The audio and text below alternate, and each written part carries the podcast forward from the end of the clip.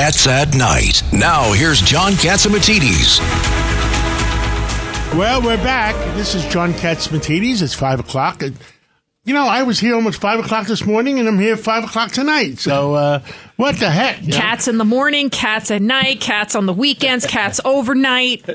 It's almost like WABC, always broadcasting cats. That's it. That's it. No more Curtis. We have in the studio with us, we have uh, Ed Cox, a common sense Republican, and and we have Governor George Pataki. Uh, welcome, guys, and uh, we're trying to get the truth out uh, today. Uh, thank you, John. You always do. I heard you this morning, and uh, your energy is incredible. Keep Well- going.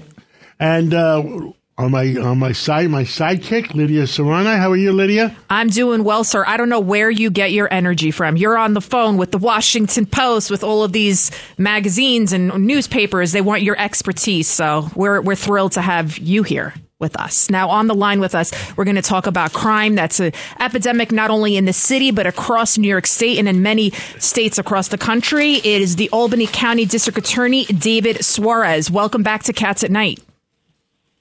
Thank you. Thank you so much. Pleasure to be here. I know you wanted to. You know uh, Ed Cox Oh, well. Ed, Ed, Ed Cox here. Oh, You know, the crime situation is pretty bad here. Just in the streets, uh, just random attacks on people, uh, shootings, etc. What, what's the situation in Albany, in your jurisdiction?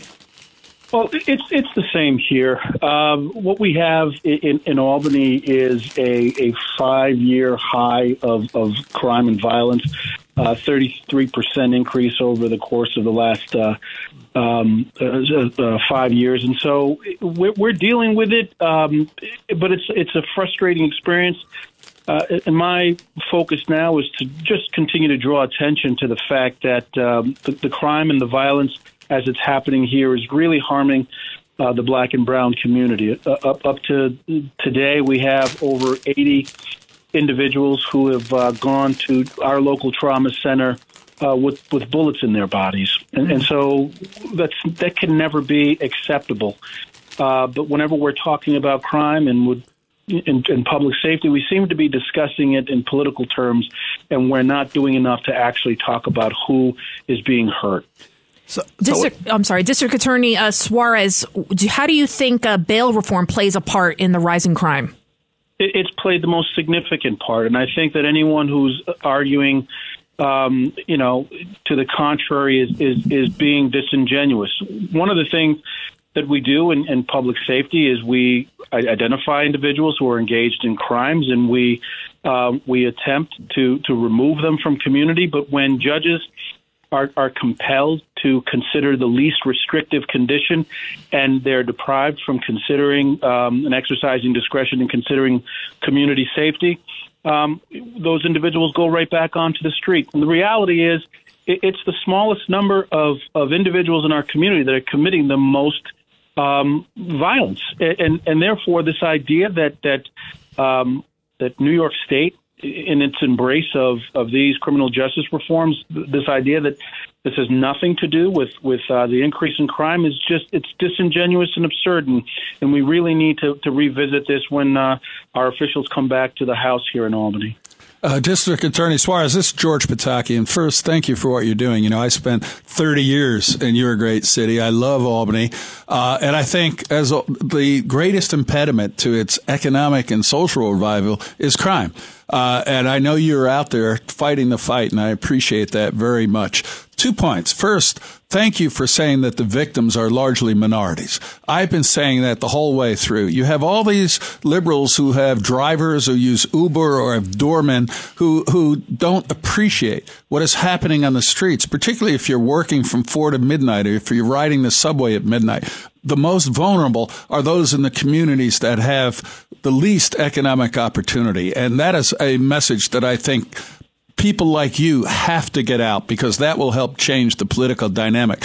My other question is uh, th- first, thank you for having the courage to call out the insanity of the no bail law and the fact that so many of these crimes are being repeated by people who have been uh, arrested over and over and over. Would you support the call for a special session of the legislature simply to repeal the no bail law?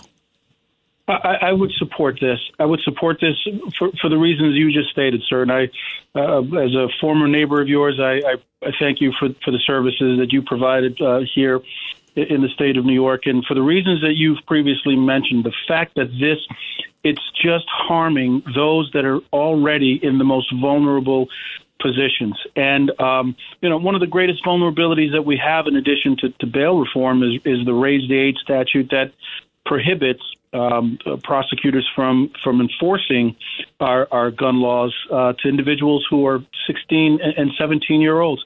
We have to establish um, by by by clear and convincing evidence. We have to establish that an individual who is 16 and 17 uh, possessing a loaded firearm displays the loaded firearm in order for us to keep that individual in the adolescent part uh, and prosecute that individual. If a person is carrying a loaded firearm and does not display it, you know, they get to go to family court where, you know, they, they receive counseling and they're right back out on the streets.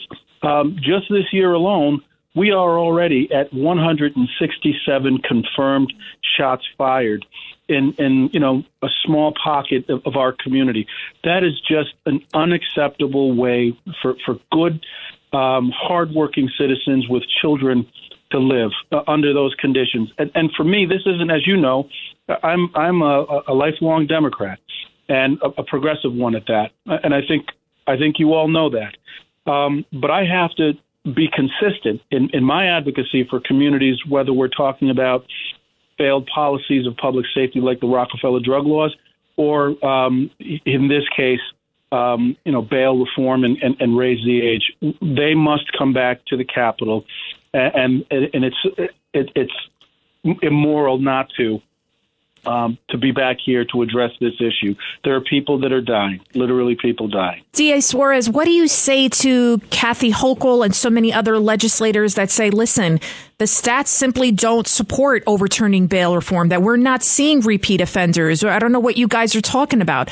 What, what do you say to that? And also, another question I have to ask you what percentage of those crimes being committed are by kids, are by people under the age of 18? Here in New York City, we're seeing rampant crime among teenagers. That, that's exactly what's happening. In addition to those younger children being exploited by by older uh, criminals, knowing that the um, they're not going to experience the same uh, criminal liability coming out of out of family court. And, and what I would say to, to our leaders again, I, look, I understand I understand the political dynamics here, but I, I think that we have to muster enough courage to to look beyond the politics here and just see what effects that that the rise in crime is having on those that, that are living in the most challenged of conditions, as as uh, as Mr. Pataki had previously just stated.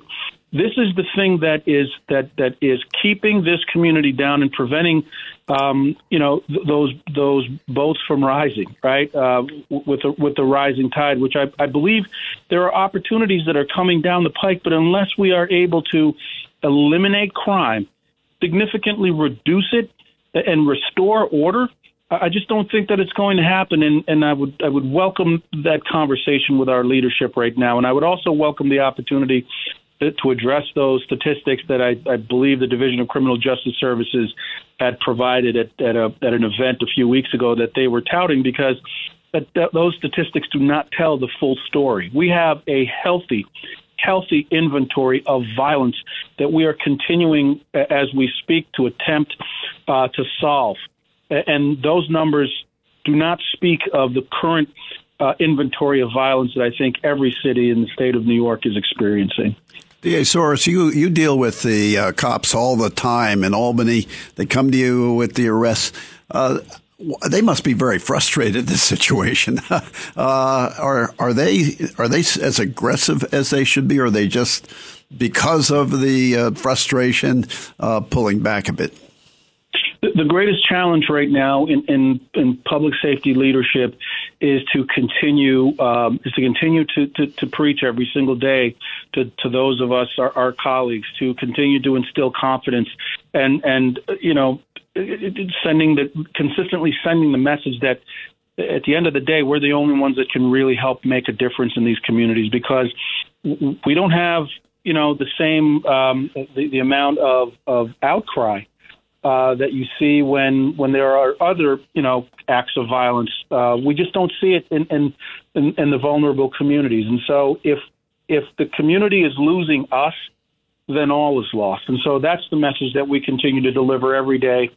Uh, to our partners in law enforcement, as well as to, to prosecutors who are working very, very hard to hold uh, violent people accountable. Day I saw as uh, John Catsimatidis, and I keep saying this, uh, but the people have to hear it over and over again. Uh, we had the uh, commissioner, uh, police commissioner, on the show a couple of weeks ago, and it's 3,000 violent repeat criminals in New York City that are terrorizing 90% of the crimes, terrorizing 8.5 million New Yorkers. Why is a Heastie, uh, the Speaker Heastie, and uh, and Cousins uh, in New York State uh, State Senate supporting 3,000 repeat violent criminals instead of a peaceful uh, uh, city for 8.5 million New Yorkers? Nobody understands it.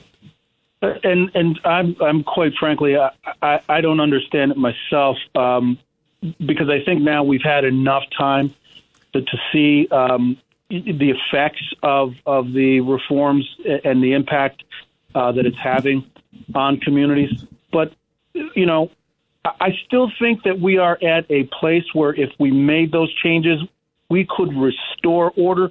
But I but I don't believe that that we may be able to do that if more sessions come and nothing is done. Um, agreed. Agreed. The, the, yeah, the commissioner. I, I, I my hats off uh, to her and, and, the challenge that the, the, men and women in New York City uh, have in front of them.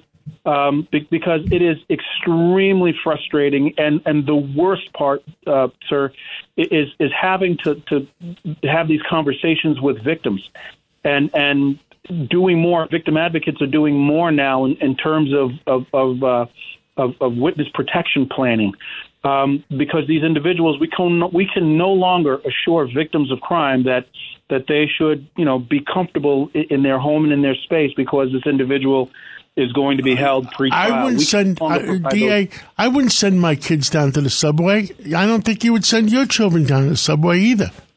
I mean, it, it, how can the MTA make a comeback if parents will not send their kids down to the subway?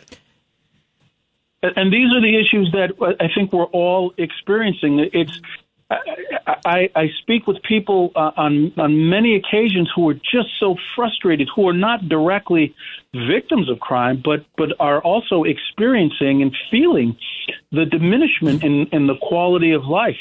Um, and, and that's just something that we have to take on. We, we just have to take on. And, you know, for people using subways, but also for people who live in, in you know, quiet streets uh, uh, in, in upstate communities that should be quiet, but continue to be barraged by gunfire.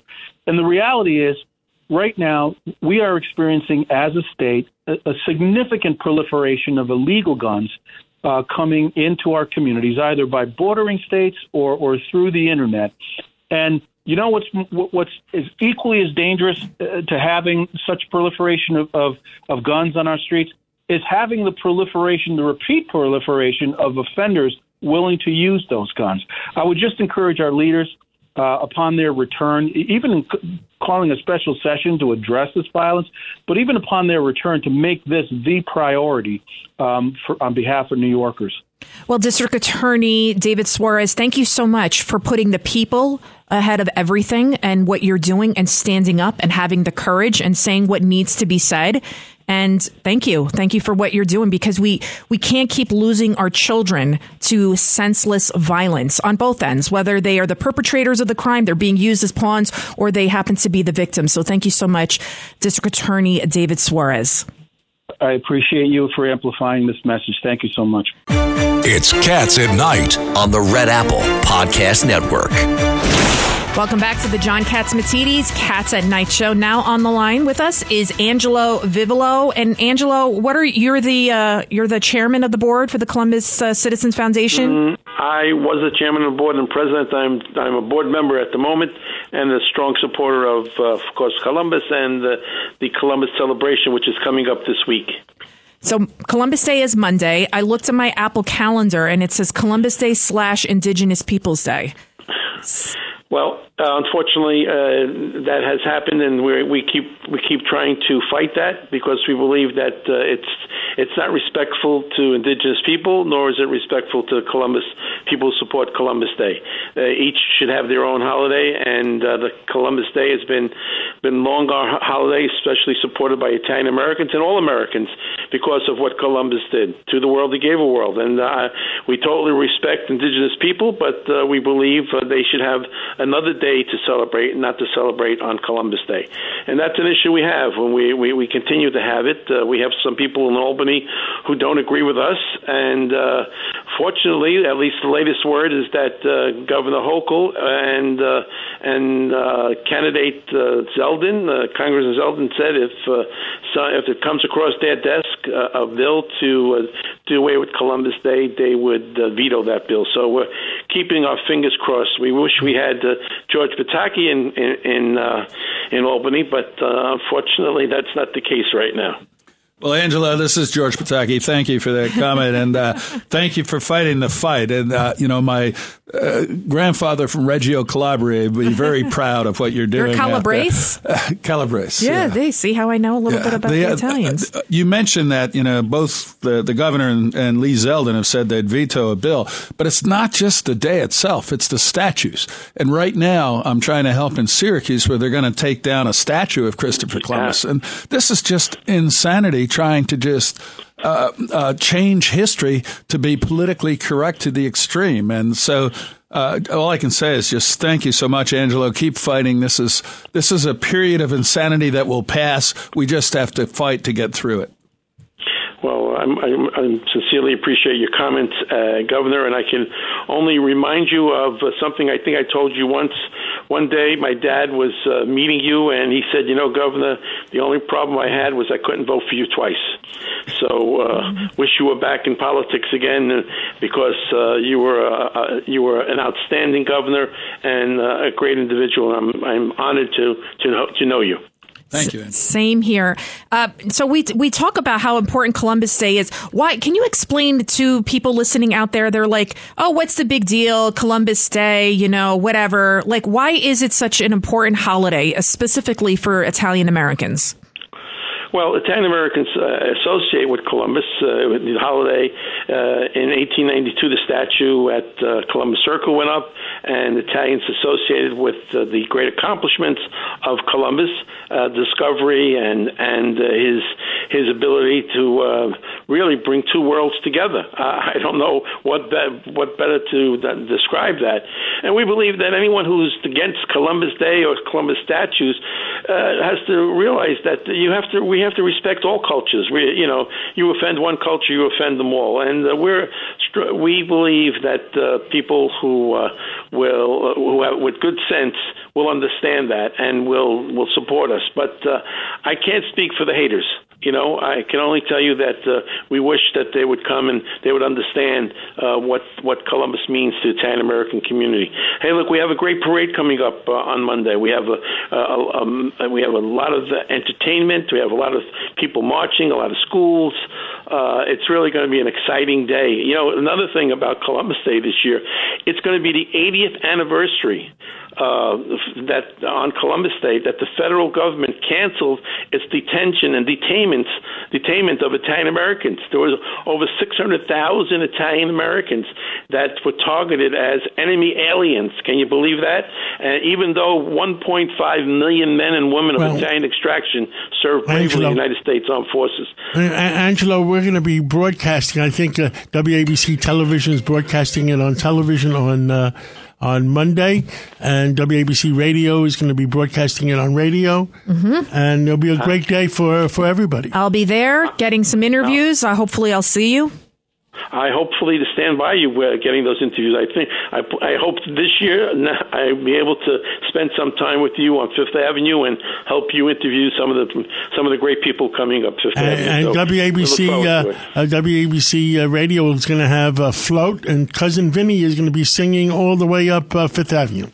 Oh, that that's that's great. That that's Good really Italian phenomenal. songs. I, you know, I can't thank you enough. I know you're. I don't know how you did it. You were up at five this morning, and here here you are doing your show at night. God bless you. I got to. Uh, whatever it is that you're eating, whatever the water you're drinking, I think I'd like to have some of it. You know, because Oh, thank uh, you so much. God bless you for all you do and for supporting uh, the Italian American community. Well, thank you so much, Angelo Vivolo, and we'll see you Monday. Happy Columbus Day. Look forward to it. Thank you so much. Bye bye. Now, the other big story of the day, since we have our oil expert in studio, we have Governor Pataki. We also have an, I would say you're an economy expert because you know so much and you predicted the stagflation, Oh, Ed, Ed everything. Cox was on the uh, the head director of Noble Energy for forty Oh, I know. years. He's Or 30 brilliant. years. discovered all the gas off Israel. Brilliant. In the I know. Mediterranean. I know, but now it's even a with- great, great rush to the energy in the Mediterranean. But even when it comes to the stock market, you know it all. So OPEC, they're cutting production by 2 million barrels a day. Biden, he's trying to demonize OPEC. Who wants to start first? Like, what does this Let mean? me just comment on what Ed Oh, said sorry. about the natural gas discovery in the Eastern Mediterranean. It's a tremendous boon for energy. There was a proposed gas pipeline uh, through Cyprus to Greece so that it could serve the Balkan and Eastern European countries. The Biden administration shot it down. And now, as you all see, Europe is just struggling desperately with the gas availability this winter. You know, they do have gas that can be fracked in Poland and in England, and the new prime minister in England has has talked about doing that in England. I bet if they took the the expertise that we have in fracking here in the United States and took it over to England, they could be drilling it up in nine months. John Catsimatidis, what's your prediction now that OPEC is cutting production by 2 million barrels? That's number one question. Number two, why are they doing this? I think they think they can get away with it. I talked about it uh, on Fox uh, last Friday, and they they did it on Sunday. Uh, they must have been listening to uh, my uh, interview. Uh, they're doing it because a the Russians need the money. Uh, at hundred dollars a barrel, uh, that makes it a billion dollars a day, and they're using that billion dollars to uh, pay for uh, uh, what, uh, the Wagner Group. What is that? That's The Wagner Group, that's Mercenaries. the group Mercenaries. Mercenaries. mercenaries. mercenaries to fight the war because they don't have the warriors in Russia to fight the war, so they're hiring mercenaries. Wow. And the Saudi Arabians, why are they doing it? Because they know Biden is not going to do anything about it. They can get away with it. So, what does that mean for us at home? Uh, two things uh, on Saudi Arabia. One of the first things Biden did when he got elected is say, called them a pariah state. You know, basically saying we don't want to have anything to do with you. Then he reopens the, the negotiations for Iran to give them sanctions relief. Both of these have just driven Saudi Arabia away from the U.S. This is going to have a horrible impact on our economy and on consumers. And now where strategic oil supply is down 40, it's we haven't seen it this low in 40 years. Well, when you when you take a million barrels a day out of this the strategic petroleum reserve, Mm-hmm. you are lessening our our country's defenses. That is supposed to use for military purposes. When other oil is cut off because you are at war, we are not at war at the moment. This is this is about politics and Biden trying to lower the price. we of are gas. at war, though. The Biden administration's at war, at war with the fossil fuel industry. Yeah, with our own energy industry, Exactly. and that's a huge part of the problem. Their own country. why? Why? if we won't- if he hadn't turned off what the U.S. energy industry was doing, we would be producing today two million barrels a day more. Exactly. So this wouldn't have an impact, but it's going to have a huge impact, and I think in significant part, it's Saudi Arabia telling Biden, "You call us a pariah, you cozy up to Iran, all right, but we're going to retaliate," and they have. what By the you way, guess, guess who else wants higher prices? Russia. This Russia. is OPEC plus. Yes. Right. This is Saudi Arabia and It's Russia a working partnership. together. It's a partnership between Saudi Arabia and Russia to say, screw the Americans. so, what do you think about the White House saying OPEC al- is aligning with Russia after production cut? What is that? I mean, it sounds to me they like they're saying it because it's true. So what are you going to do about it? right, right. All right. Oh, and another little piece of information. This quarter, according to the Shell CEO, this quarter China grew co- coal production by more than in the entirety of Shell's global energy production. So China is ramping up their coal production while we've got energy right below our feet and we're suffering and we're beholden to OPEC and Saudi Arabia and Iran. And God help Germany us. is reopening its coal power plants And because it's they don't have reopening other its energy. nuclear By the way, plants. that's, dirt, that's dirty coal, lignite dirty that they're coal. using. That's right. Yeah. You're saying China doesn't have clean energy? This is Cats at Night. on the Red Apple Podcast Network. Welcome back to the John Catsimatidis Cats at Night show. In studio, of course, we have John Catsimatidis. We have uh, former Republican State GOP Chair Ed Cox. We also have Governor Pataki. Notice I don't want to say former because I wish you were still the governor. Um, on the line with us right now, we have Vincent Vallelong. He's the president of the Sergeant Benevolent Association. Welcome to Cats at Night. Thanks. How are you? We are great. So tell us about your endorsement of Congressman Lee Zeldin for governor of New York. Well, I can tell you that it was a it was a pretty uh, long process. We went back and forth with my board, and you know we met with Lee and we met with Allison uh, a couple of times, probably about three or four times. And I, I listen. I have a responsibility to my membership, and more so to the people of New York City and to the state, uh, and to keep my guys safe and to keep the citizens safe. And I'm terrified for what's going on on, on exactly what it is that's going on today with crime across this city. And the politicians across this state are not doing anything to correct this, including the governor. You couldn't be more correct. There was another story just uh, the other day. A 25 year old man was pushed from behind by an emotionally disturbed individual. Thank God he's okay. Some bystanders helped him, but he had a big gash on his head. The guy that pushed him had 43 arrests. He's now in Bellevue. I mean, how frustrating is this? We have laws in place, and yet somehow, some way, we can't get these people the help that they need. Who has to die before the politicians wake up, specifically those in Albany, that we need to get emotionally disturbed or people that are repeat offenders off the streets and let the cops do their jobs? Well, you know, the, you ask the question is who it is that has to get hurt. I, I would hope it would never be anybody but it seems as if it, it, would have to be somebody that is very close to some of these politicians. Yeah, because they because they clearly clearly do not care about the average citizen or the tourist coming into this into this city or this state at all. I mean, it, it, it it's amazing to me how they do not see what is going on to this city right now, and there is no way to correct this unless bail reform is changed, unless the governor steps in, which she hasn't this whole time, and changes policy or puts or actually puts a little pressure on the Congress on the people up in up in Albany to change policy. I mean, it's bail bail reform is is basically the bane of what it is that's going on right now. Vince, this is George Pataki. First, thank you for what you and your members do. we're, uh, we're doing great, uh, but except except I feel like you, I'm very very distraught about the direction of the city and state. Um, you're absolutely right. We have to change the bail law. We have to change so many of the other laws. Uh, and the politicians, I think, know what they did is wrong. They just are so trapped in this political correctness. They need more pressure, uh, and that's what John and WABC and all of us are trying to do is tell them, you know it's wrong, now change it.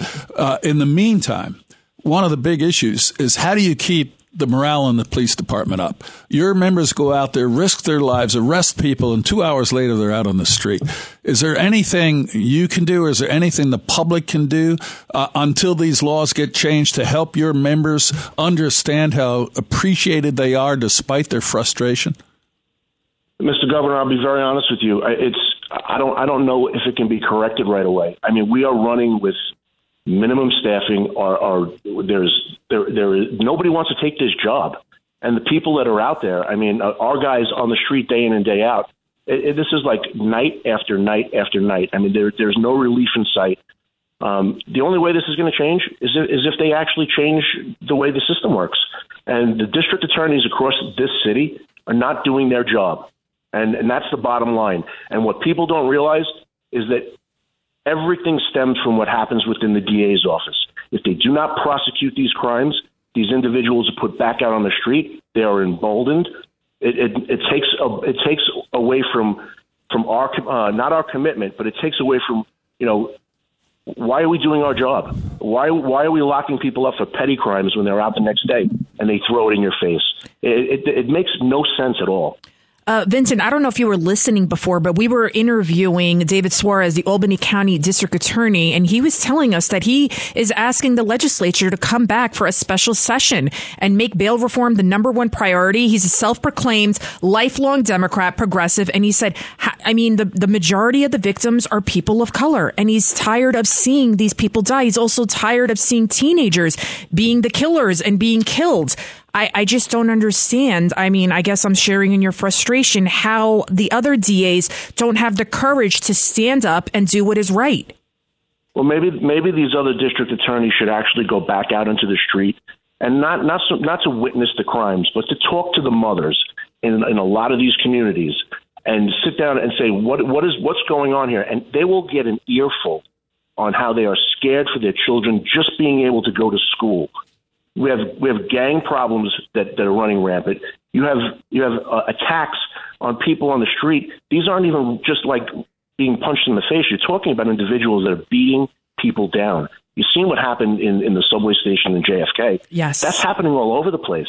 We, we shouldn't be living in fear. We pay taxes in order to get something back, and they're not giving us anything back.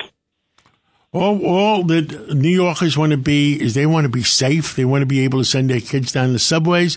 They want to be able to go to work and not uh, and not be scared. They want to be able to go to dinner at night outside and walk back home. And right now, they can't do it. Curtis Sliwa was telling me that his sources were telling him that at the funeral for that EMT woman, 61 years old, that died, that she was stabbed to death horrifically in the middle of the day, her parents, elderly, both in wheelchairs, gave an earful to Mayor Adams as well as Letitia James. And they, and they said to the mother specifically said to Mayor Adams, you were in law enforcement for decades. You know what to do. But at this point, I feel like Mayor Adams knows what to do, but he too is being handcuffed by the radical radical left, but he needs to have the courage to call out Kathy Hochul and to call out these people that seem to be putting their party, that allegiance before the actual people.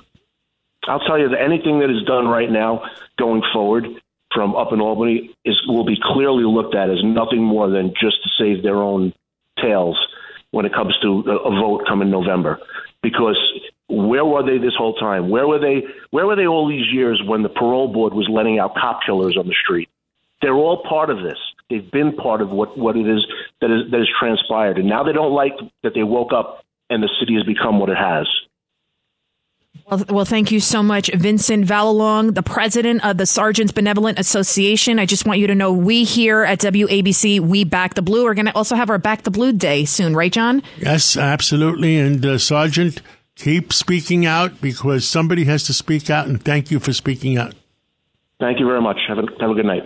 Night. And now we're going to go to another really strong, outspoken, uh, the, probably the greatest senator we've ever the had greatest in New York. New York State senator we ever had. Maybe I'm going to say he's the greatest senator this country has ever had, and he's Oh, also no, got a beautiful voice. He's also got a beautiful voice, and today's what the anniversary of that.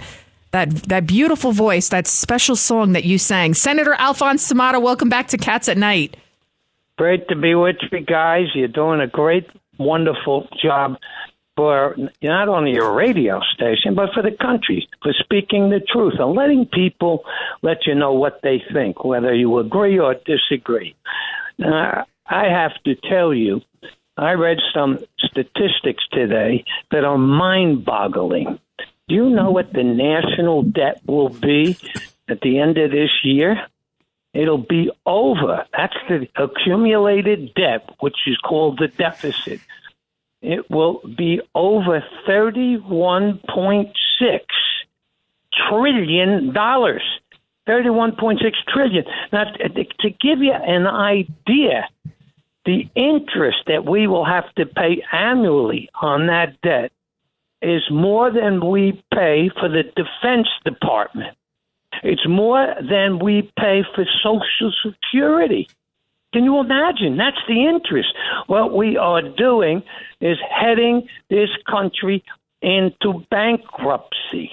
We've increased the national debt in 13 years three times. We've gone from 10 billion six or 10 trillion six to 31 six. When Newt Gingrich and Bill Clinton did a deal, the uh, it was five and a half trillion, and it went down from five and a half trillion down to five trillion. And here we are, John, five, and here we are, 31 6. And the interest that we're going to have to pay, the interest is more than we spend on Social Security. It's more than we spend on our Defense Department. Now, one of the things we got to stop spending money on this uh, uh, get green business. you, you, you know, cut it out. We got to start drilling the average uh, uh, for oil and natural uh, and natural gas so that we are self-sufficient. We have to set up. North America has to be self-sufficient in oil. Otherwise, uh, how do they say it in Brooklyn? We're going to take the pipe. You got it. We're ready to take the pipe, and you know who it is? The American people. It's the working families. And forget about poor people coming to this country looking for a place to do better, because this will not be the place.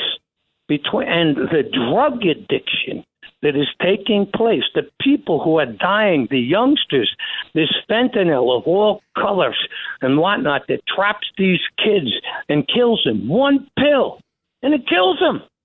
This is incredible. You got to close that damn border, build the wall, and then you allow people to come in. When you check with them, you see to it that they're not uh, uh, uh, drug pushers and killers, etc. Because we always are a country. We're made up of immigrants. We're proud to be able to help, but you can't come have them come in uncontrolled and then ship them all over the country secretly and they have been doing this for the past almost two years since this. How, how do you say it in Brooklyn? Over. You know, the Washington has been conning the American people for a yep. while, and and this is I I think the American people are finally getting fed up they should be fed up, John. And Senator, um, uh, just thank you for, for continuing to fight the fight, even as even as a private citizen. And you mentioned what this is doing on interest and the cost, but it also is one of the main reasons we have inflation. When you have the the federal oh, government sure. borrowing five trillion dollars and giving it away, uh, it just dramatically increases inflation that's killing everybody as well. I just want to make, yeah. I just want to say something. We wish you were in the Senate because 30 years ago today, you performed the second longest filibuster in the history of America. And if you were down there, I know if you had to speak for three days straight, you would do it to prevent these massive deficits from being accrued. What was the song again? Speaking, but singing. Wanna, yes. What was the song again? Old McDonald? Old McDonald. What did you sing, Senator? Let, south of the border, yes. down Mexico way, because the jobs that we lost went to Mexico. Huh? Now, let me tell you something about that filibuster.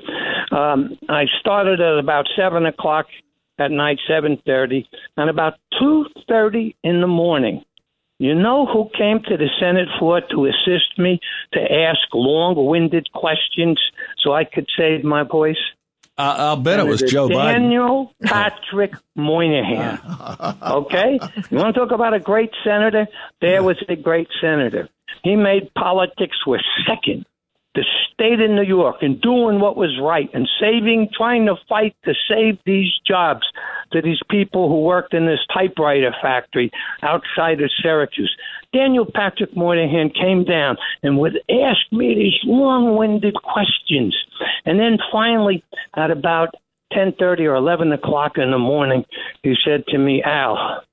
He said, Listen, the House of Representatives has gone out it doesn't make any sense to continue this because I would have continued it, but I did not want to show him disrespect after he came down to join and assist me in this in this matter. That's the way we used to be. Senator D'Amato, what what happened to your old friend uh, Joe Biden? The other day, he said he was raised by Puerto Ricans in Delaware, which I didn't know there was such a large Puerto Rican community in Delaware. Then today, he said something to the to the effect that he was raised in the black church. He literally said that, uh. and he also said that his house almost burnt down with his wife in it, and we learned that it was just a small kitchen fire. What what what is going on? You know, we get a little older, and sometimes things may appear to us. So we think we're Puerto Rican and black. Well, then he, he probably had occasion uh, to run into or to meet or to be or with people uh, in the minority community, his, Hispanics and and and and blacks, um, and and so he went like many politicians we have a tendency to exaggerate And uh, he No. exaggerates a little. He went further by saying, "Oh yeah, I was raised in uh, well, you know a lot of if if he said a lot of Puerto Ricans and and blacks, you know, he went a little further uh, than was the actual fact. So that's a tendency, and unfortunately, when we get older, well, we get a little forgetful. Senator, I I put you up against Joe Biden for a a Jeopardy uh, show anytime. Your memory is a lot better than I don't his, think it that's has to do with age. and, and it might not. I think be it has to do with memory. character. Senator D'Amato is six years, seven years older than Joe Biden, and he's as sharp as a tack. Well, that's what I'm saying. I think it has to do with character versus age. I think that, I hate when people like use that as like a like a, a crutch or an insult because you can be super Well, sharp. Listen, the important thing is that we take back the Congress, and that's why I'm working for so hard for a young man who's running on the south shore, of Long Island in Nassau County uh, by a district that was repre- that is represented by a Democrat, the former district attorney, and she's retiring, and now it's open, and that's that's Anthony D'Esposito. He was a New York City detective. In ten years, he arrested over six hundred people, all kinds of criminals, especially those who assaulted women uh, uh, uh, for rape, uh, incest, etc. Incredible, incredible record. A real fighter for the people. A man who And what is he running for, Senator? Opponents um, uh, call for a tax increase when she was the supervisor, voted against it. So he's a fighter for the taxpayer and a fighter for common sense and protecting people, particularly our women. He was out in the forefront uh, before he turned uh, to coming into government uh, and, and elective office. So Anthony D'Esposito, he's fantastic, great. He'll be a great congressman, and uh, it's going to be a tough race. But Anthony can win, and if he wins, the people We will of the support nation, him. We will support him. If you, if Al D'Amato says support him, I will support him. Thank you so much, uh, Senator D'Amato. Thank you so much. We we followed each other this morning. We followed each other tonight. What are you doing tomorrow morning? Five o'clock. I'm, I'm uh, sleeping up until the time my kids leave for school. My son goes to my old alma mater, Chaminade, and he he gets a bus that comes at six forty two in the morning, and they, they take him over there. It's a great school, and um, so I'll be up to see him uh, to the bus, and then Thank I'll you. take my my daughter who goes to the local elementary school, Long Beach Catholic. I'll I'll drop her off in the morning uh, to school. So Tha- that's Thank how you, I start Senator. my day. We'll talk soon. And uh, th- this morning we had Dr. Peter Michalos follow Senator D'Amato, and tonight we got Dr. Peter Michalos following Senator D'Amato. Dr. Michalos, where? The, what revelations did you come up with today? Well, the bottom line is that America is under attack with chemical warfare in the form of drugs entering our country. And today, Dr. Ken uh, Finn, president of the American Board of Pain Medicine, the vice president of International Academy of Science and Impacts of Cannabis, basically told us that there's a sharp, dramatic increase in marijuana psychosis. And there's a lot of unregulated, high potency cannabis entering the market they want to get people hooked on it as best as possible. And he said that it's linked to many more cases of psychosis and exacerbation of uh, psychiatric conditions like schizophrenia, and that ER doctors and psychiatrists are reporting a dramatic, large increase in these cases. And a lot of these marijuanas now they're finding are laced with other chemicals and contaminants as well. And we're finding out that mothers who smoke marijuana during pregnancy the kids have more psychiatric problems by age 10 than the people who don't smoke it.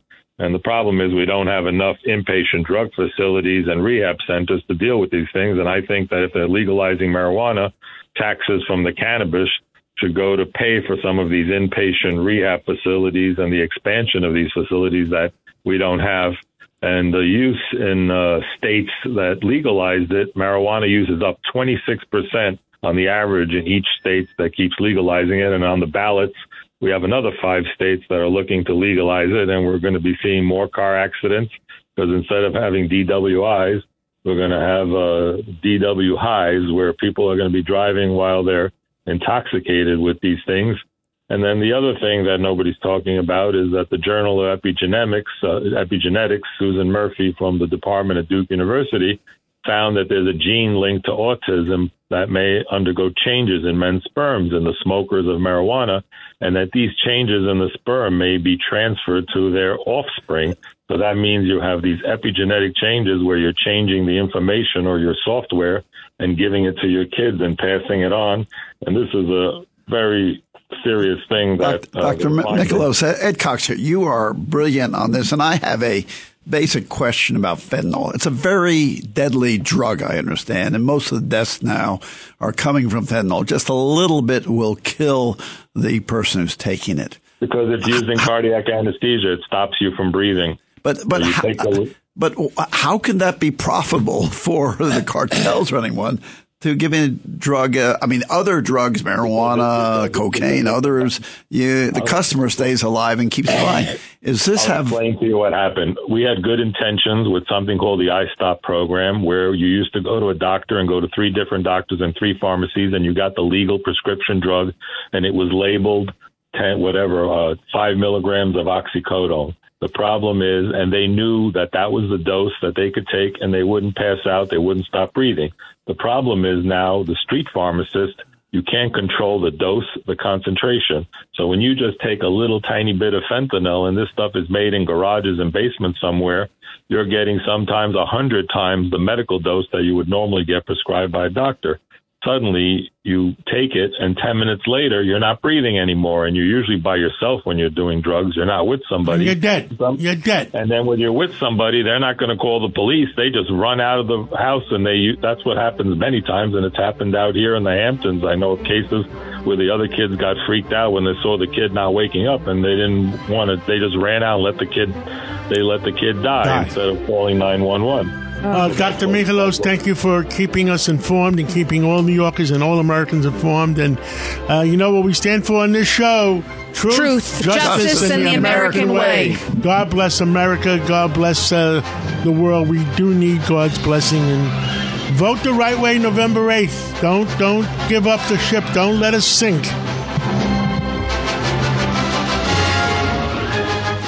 It's Cats at Night on the Red Apple Podcast Network.